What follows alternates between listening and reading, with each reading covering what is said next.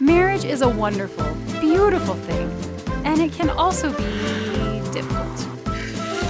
Like when your spouse leaves the water running when they're doing the dishes, or leaves the cabinet door open again, or when they use the last of the toilet paper and leave the empty roll on there, as if a magical fairy is going to replace it.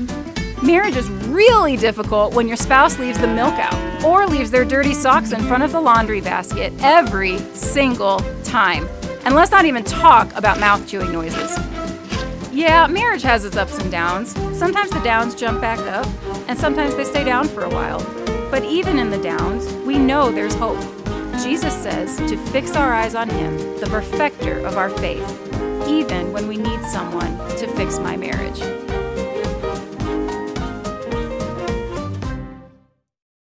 Jesus Christ is our model. Christ's followers are called to follow him. He's our model. He is the one we're looking to. He is one that we're to reflect in the culture today. So, as a Christ follower, we're to reflect Jesus in every area of our life, including today our relationships. Ephesians chapter 5 draws a picture that marriage is a symbol of Christ and his church. What that means is every principle in Scripture based about the topic of marriage is also one about our walk with Christ as just simply followers. Today, if you're single, this sermon's for you. If you're married, this sermon's for you. If you're if you're of age to marry but not yet, this is for you. Everybody here can learn today because the topic of marriage is not just about uh, earthly uh, husband wife. The topic of marriage is literally the picture of how you live out the Christian life. In Christ today, if you're a Christ follower, you're in a marriage union with Him. Now, as Christians, we are called to have a biblical view on marriage and not a cultural view. Cultures change. Calvary is a church of 60 plus nations. Every culture has different dynamics on married life. So, our goal today is not to tell you how you should be married as far as culturally sense but goes, but we should understand marriage from a biblical point of view as to what God has said to us about marriage. Ironically, the loudest two voices in the New Testament on the topic of marriage were never married.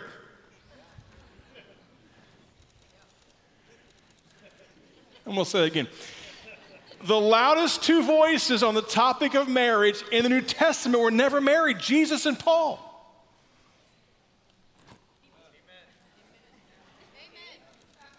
Now, you might be saying, well, okay.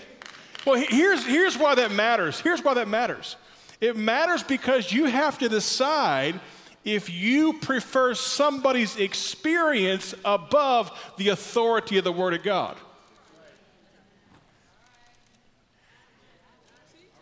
And because today many of us get our marital advice off of Facebook and not out of God's book.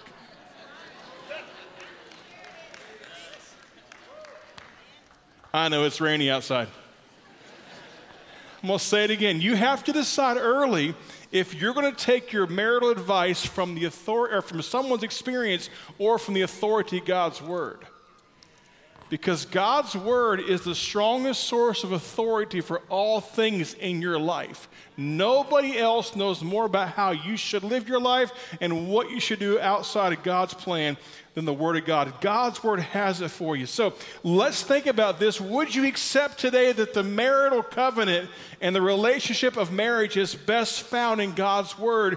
And would you prepare your heart to hear the Word of God today and to respond to God's Word in a way that transforms your entire life? Not just someone's experience, not just, well, that worked for them. You know, most of us look at people on the outside and go, man, they must have a good marriage. Well, why do you think that? Well, they, they have a nice house. Well, there's no correlation there. Well, they, they, they smile a lot. Not everybody smiles is happy. Not everybody smiles smiles from the inside. Well, they, they have a good marriage because they have money. Have you seen Hollywood? have you seen what money often does to marriages? Well, they have a good marriage because their kids behave. How do you know that? Do you live with them? I mean, when we think about it, we've got to come back to the idea of what determines the authority on this topic of conversation. Is it the culture? Is it the soap operas? Is it the talk shows? Or is it the Word of God? And I submit that God's Word has everything you need to know about the topic of marriage. No matter what you're talking about, it's in God's Word. Now, well, go, go fast to Luke 5. Luke 5, here we go. Luke chapter 5, verse 1 through 7. Let's go. Check this out. It says, On an occasion, on one occasion, while the crowd was pressing in on him, this is Jesus, to hear the word of God, he was standing by the lake of the Gennesaret, or Galilee, and he saw two boats by the lake. But the fishermen had gone out of them and they were washing their nets. He saw two boats by the lake, and the fishermen are back at the shore and they're washing their fishing nets. Keep reading the text here. Getting into one of the boats, which is, was Simon's, he asked him to put it out a little from the land. Watch this close. And he sat down and he taught the people from the boat. And when he had finished speaking, he said to Simon, Put out into the deep and let down your nets. For a what? For a what? Let down your nets for a what? A catch. Okay? Fishermen like to do what? Catch. All right? And Simon answered and said, Master, we toiled all night and took nothing. Jesus says, Cast your nets for what? For a catch. Simon's answer is not just, sounds good to me. His answer back is, Hey, we've already done that and got nothing. But then he says this he says, But at your word I will let down the nets. And when he had done this, they enclosed a large number of fish, and their nets were breaking. So they sent their partners in the other boat to come to help them, and they came and filled the both boats so that they began to what? Sink. They go from nothing to overflowing, and they're in the same body of water that they've been in fishing all night long. Now, watch this. They've been casting their net this entire night. Jesus gets in the boat and he goes, Hey, put it down over here. They respond with a complaint Hey, this isn't going to work in essence. But nevertheless, because you said we'll do it, watch this.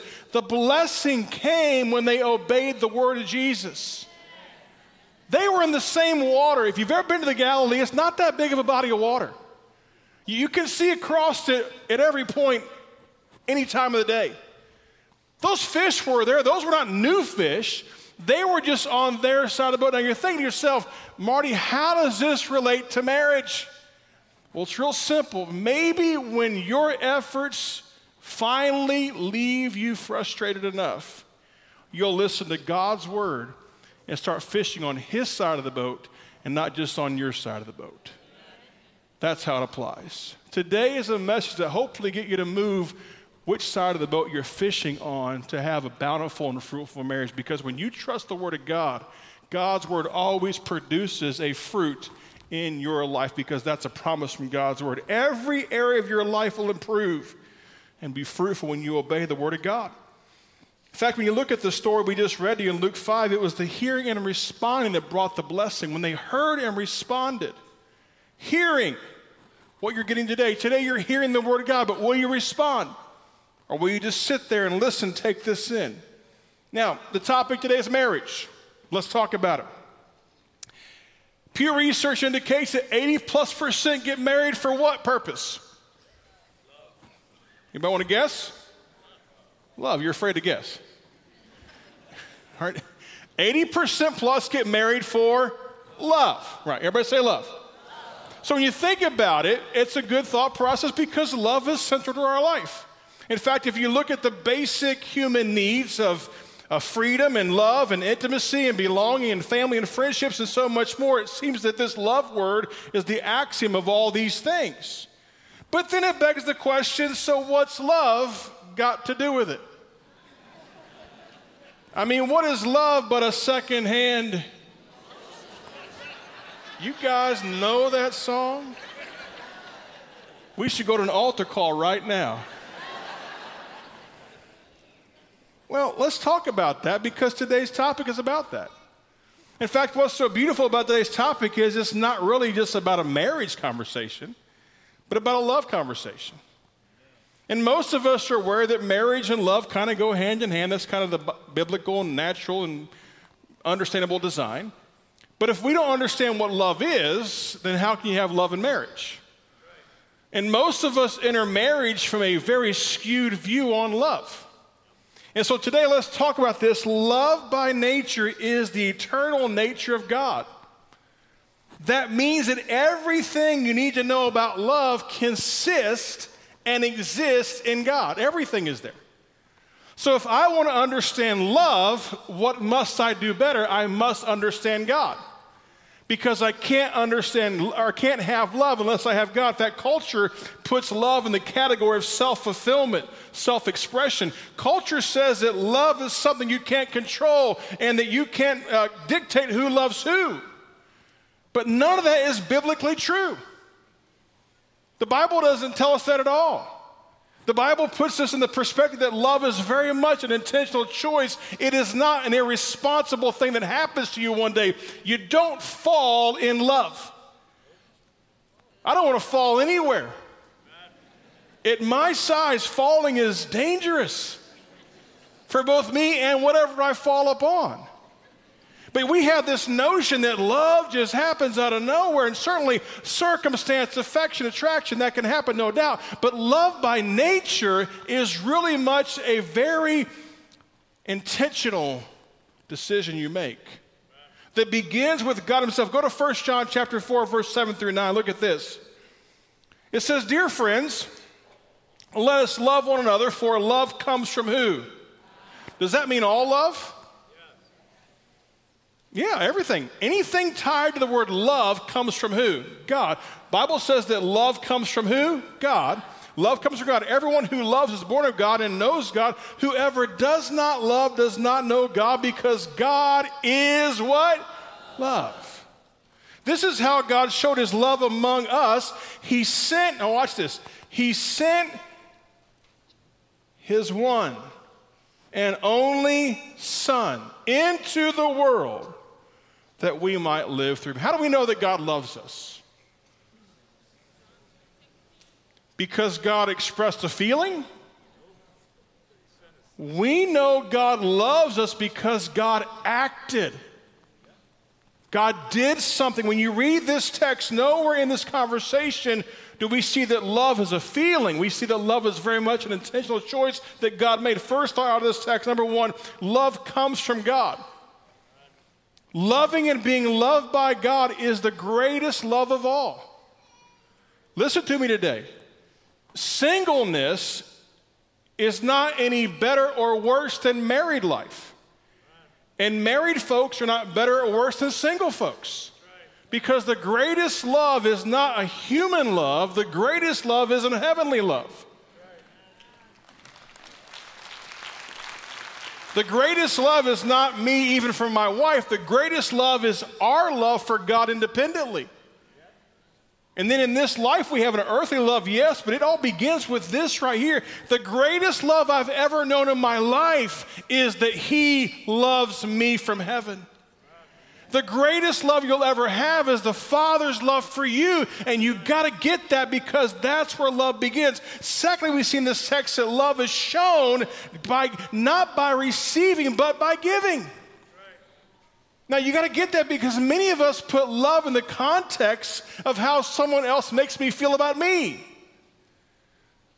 You know why we do that? Because our nature, our sin nature, you may not know this, our sin nature has all of us at some state of, of narcissism in our own journey. We think that we're the most important thing in our life. And that's why you want to, that's why we try to find someone that makes us feel good about us. Now think about that. So you want someone to love you so you feel good about you. Doesn't that mean you just love you more than anybody else? I can prove it to you that you love yourself above everybody else. When you look at a family photo, who you look for first? You look for you. And if it's a good picture of you, it's a good picture. No matter how anybody else looks, if you're looking great, we're framing that. I, I, get a good photo once every seven years. I had my seventh year annual or seventh year photo come up a few months ago. I took a good picture for once in my seven year uh, time frame, and I was like, man, look at this. And my wife goes, oh, my hair's off. Let's delete it. I'm like, going, this is my one good photo for seven years. She gets them all the time. I just get like one every seven. See, that's our nature, and we, and, we, and we understand us, and we're always trying to find someone to make us feel good about us, but none of that lines up biblically. In fact, if you look at this, one thing that's clear in this text is that love is discovered by giving. Love is not about self fulfillment, but about serving others. That's what the Bible teaches us. Now, hear me real fast. I'm not, I'm not promoting unhealthy, dysfunctional, abusive relationships. I, I very much believe in balance and all these things, certainly, but I am definitely pushing back on a culture that teaches the me marriage. The culture says if you're not getting what you want, you better get out. It's all about you. And that's not the way God built marriage. Marriage is not about you, it's about Him. In marriage, it has benefits for you and has blessing for you, and there's lots to be gained for you, no doubt, but it doesn't start with you, it starts with God. And so when you look at this, the culture promotes all these ideas that promote the self, and that does not line up biblically. In fact, marriage brings together all the emotions and actions together in one sweep. In fact, in married life, the best way to know is if you love is to measure what you do. And if you can't define what you do, then how can you say you love? Because biblically, love is defined by what? By doing something. This is how this is how we know God loves us. This is how we know. That's what, that's what the Bible says. This is how we know. How do we know? Because God sent his son. He did an action that brought about our pathway to eternity. Now, when you look at this conversation, Scripture teaches us that emotions follow actions. That's counterculture. Because culture teaches actions follow emotions. Culture teaches if I feel, I do. Culture teaches if my heart feels it, I step out and do it. Did you know that you can do a lot of things, not feel any of it? Let me just tell you, I, I mean, this, this may disappoint you. I don't always feel like being at church. You ever had that? Appreciate that. One hand up. Thank you. Everybody else is like, don't, don't move, don't move. Whatever you do, don't move right now. He's looking. I don't always feel it, but my wife's like, honey, you got to go. It's Sunday. You got to be there. Get out of bed. You got to go to church. I'm like, I don't want to go to church today. No, you got to go to church. You're the pastor. You know, I don't always feel like worshiping with my hands up. Did you know that you can praise God and raise your hands and worship and not feel anything? Watch, watch this. You know you can do that? Come on, just real fast, just try it. Just, it'll set you free. Are you? See? And no one's playing, no one's singing. We're just going, Come on, just come on, just thank God for all He. Just real fast. No, yeah, no, no emotion. Just come on. We're working on the promises of God's word. We're operating in truth right now, not feeling. Anybody else ever felt like, like not coming to church and, and you came anyway? Okay, that's fair. It's, it's life. We don't live by how we feel. Now, anybody else ever, once you got to church, your feelings begin to change a little bit? There you go. So you acted, and that affected how you felt. Too many people in relationships let their feelings control everything. I don't feel love. Okay. Congratulations. Love them anyway. Did you know? Watch this, it's going to get more close to home right fast, real fast, real fast. Watch this. Did you know that you can actually hug your spouse and not really feel anything? I mean, you'll feel them when you hug them, but I mean, you know, you're not going to be, oh, I just can't wait to hug them right now. Did you know that? Did you know that you can tell your spouse, I love you, and not actually feel anything? You can. In fact, if you're by your spouse, just real fast, turn and tell them you love them. I love you. So he said was, did you know that you can even kiss your spouse and not feel anything? And I could go on and on. Feelings are not what control love. Decisions do. And when you decide, love begins to grow because that's what the Bible teaches us. Now, our culture doesn't care about this because the culture makes you the center of your affection, makes you the center of your emotion, makes you the center of feeling, and that's not how it works. God is the center of all these things. Now, watch this. First John chapter uh, 4 tells us that God himself is love, and we know this by his actions. So here's how you know if you love somebody. Just define for yourself real fast what have you done for them? What do you do for them? Now, don't put in that category the basic human things of existing. Like, for example, you can't say to your spouse, honey, I picked up my underwear today. That shows I love you. Now, that, that's what grown adults do, okay? That's just called maturity. I'm helping you're afraid to laugh at that because you're probably sitting by a husband that doesn't do that very well. But just think about that because love is always reflected by a what? An action. And I don't feel then act, I act then I feel when you really break it down, there's a lot, there's a lot of life that we don't feel like doing. We do it anyway. Now, in this thought process, the Bible shows us this picture of love. In fact, the Bible gives us four different words for love. We'll look at that. There's actually more than that, there's four real fast. There's affection, which is storge. There's friendship, which is phileo. There's erotic, which is eros. There's service love, which is agape love. This is all in the scripture. It's very important you know the difference of the meaning of the word love in the Bible, don't just take the word love in the Bible to mean the word love. It may mean something different than what we think love is.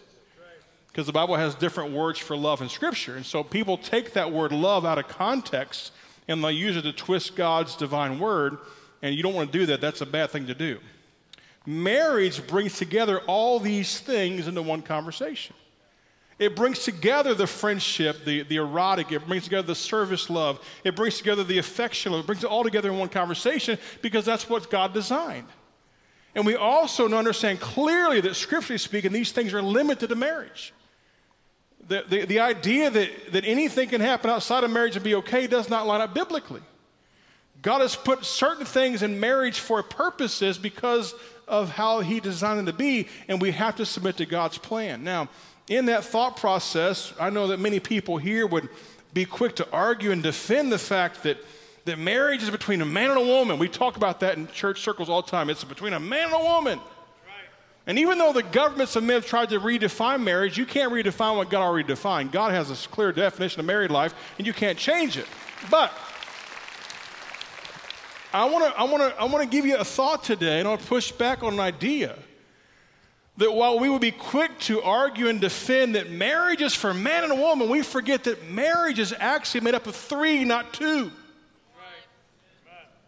The Garden of Eden and the first marriage, there were three in the picture the man, the woman, and God. And those three must remain intact. And I would argue it is inconsistent of us in the church, in the body of Christ, to discuss and debate and get aggressive and intense over man and woman marriage and take indifference to the fact that God is out of many marriages.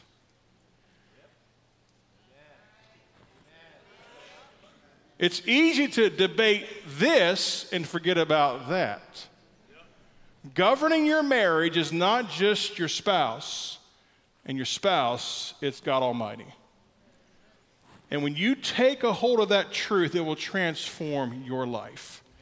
Because present at the first wedding was God Almighty, Adam and Eve. And they came together, and that's the picture of a true Christian marriage a marriage where God is as central to everything going on, and I mean everything, as anything else in the conversation. God is the authority over my marriage. Now let's talk about love. Let me give a let me give a, uh, a little chat about love real fast. I wish I had a basketball. Anybody got a basketball by chance? Oh, hey, thanks, Darnell. Appreciate that very much. Just had to have a basketball. It's amazing how this works. I'm going to give you three things about love, and I'm going to talk about it real fast. First of all, biblical love consists of three layers God's love for you, God's love in you, and God's love through you. Don't lose that. God's love for you, God's love in you, and God's love through you. Now, listen to this and listen close. I've got a basketball in my hands. It bounces.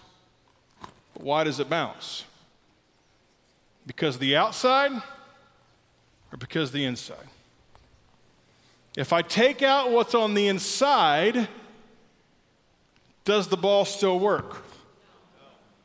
No, it hits the ground, doesn't come back up. It's still a basketball. It still looks like a basketball. It still feels like a basketball, but it doesn't work because the inside is out. Here's what you got to know the most important love in your life is God's love, and love begins with you and God, and that's why you have to understand God's love for you before you can ever love somebody else through your life. It starts with God's love for you. God's love for you is the basketball. By the way, I'm declaring today for the NBA draft next year. Michael Jordan 2.0, right here. Now, many of us get all messy because we look at the outside way too much. And then we don't understand why we can't love somebody else. Let me help you today.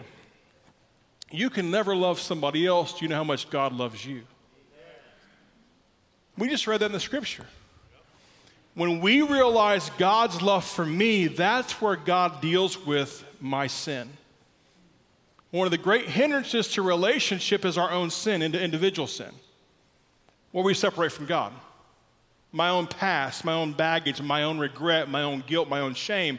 When I realize how much God loves me, then God's love for me, now God can do a work in me, God's love in me. That's when I begin to live a sanctified life, a different life a life set apart to Him. I don't sin anymore. I don't, I don't transgress anymore because I'm living a life that honors God. And then God's love through me. Watch this God's love for me, God's love in me, God's love through me, and now I can love you a whole lot better. You know why I can forgive you? Is because God has forgiven me.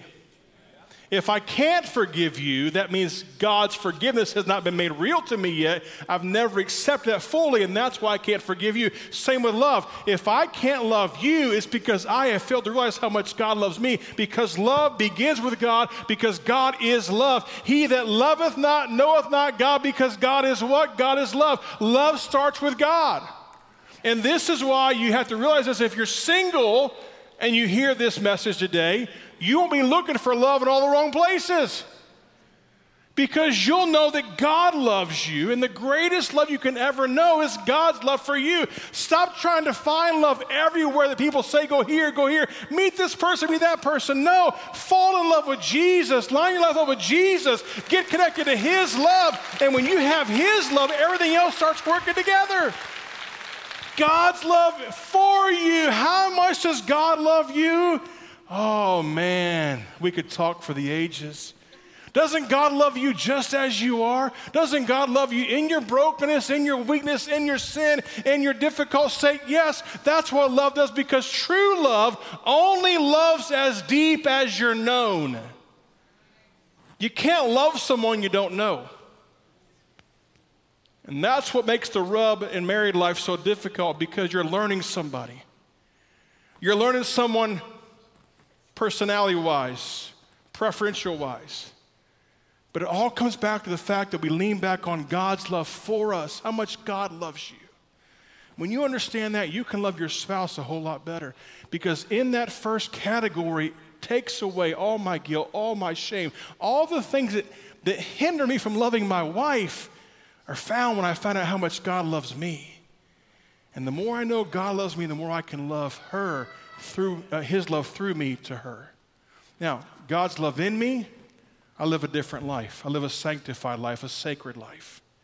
God's love through me, I live a selfless life. Everybody here would probably agree that selfishness kills marriages. You know how we get selfishness? Go back to step one. We don't have God's love. when you have God's love deep in you, you don't need to be selfish because you know you're going to be taken care of. People who are always looking out for number one have never found out how much God wants to look out for you. And when you find out how much God loves you, number one begins to be Him and not you. And then you can start loving other people through you. Many people are frustrated. Let me give you an example of this. Let's just talk about unforgiveness in a married life real fast. There's zero space in marriage for unforgiveness. You know why? Because God's forgiven you. Marriage should be the epicenter of restoration. You know why? Because God's restored you. Anybody here by chance God restored you? Put your hand up high. Okay. That means you by nature restore every relationship in your life. You know what that does right there? It takes away those long, cold nights. Because you're quick to say, I'm sorry.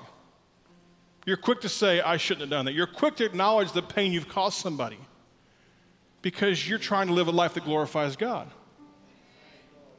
You see how this works? If, if, if we get the God love part right, and then let God's love do a work in us, we can start loving other people a whole lot better. Take, take marital intimacy for, for a second sex. You know, the world today says just have at it. That's not what the Bible says. The Bible clearly establishes that sexuality is to be in a marital relationship between a man and a woman in a covenant for life. But many people come into sexuality with brokenness, great brokenness. What they've seen, what they've experienced, guilt, shame, pain, all those sinful pasts begin to haunt them. And now they can't love somebody else because of their own guilt and shame. Go back to God's love for you. If God's forgiven you, why carry guilt and shame? Walk in the authority of God's word. God, you said I'm free from that. God, you forgave me for that. I'm not, that won't hold me back anymore. And then God can do a work in me. I stop sinning, and now I can love you a whole lot better. Addictions kill marriages. You know why? Because we don't let God's love for us set in. We don't live a holy life, and then we can't love somebody else. You see how this works together? Where does it all start at? It starts with the air in a basketball. If we don't have any air, God's love, nothing else works in our life.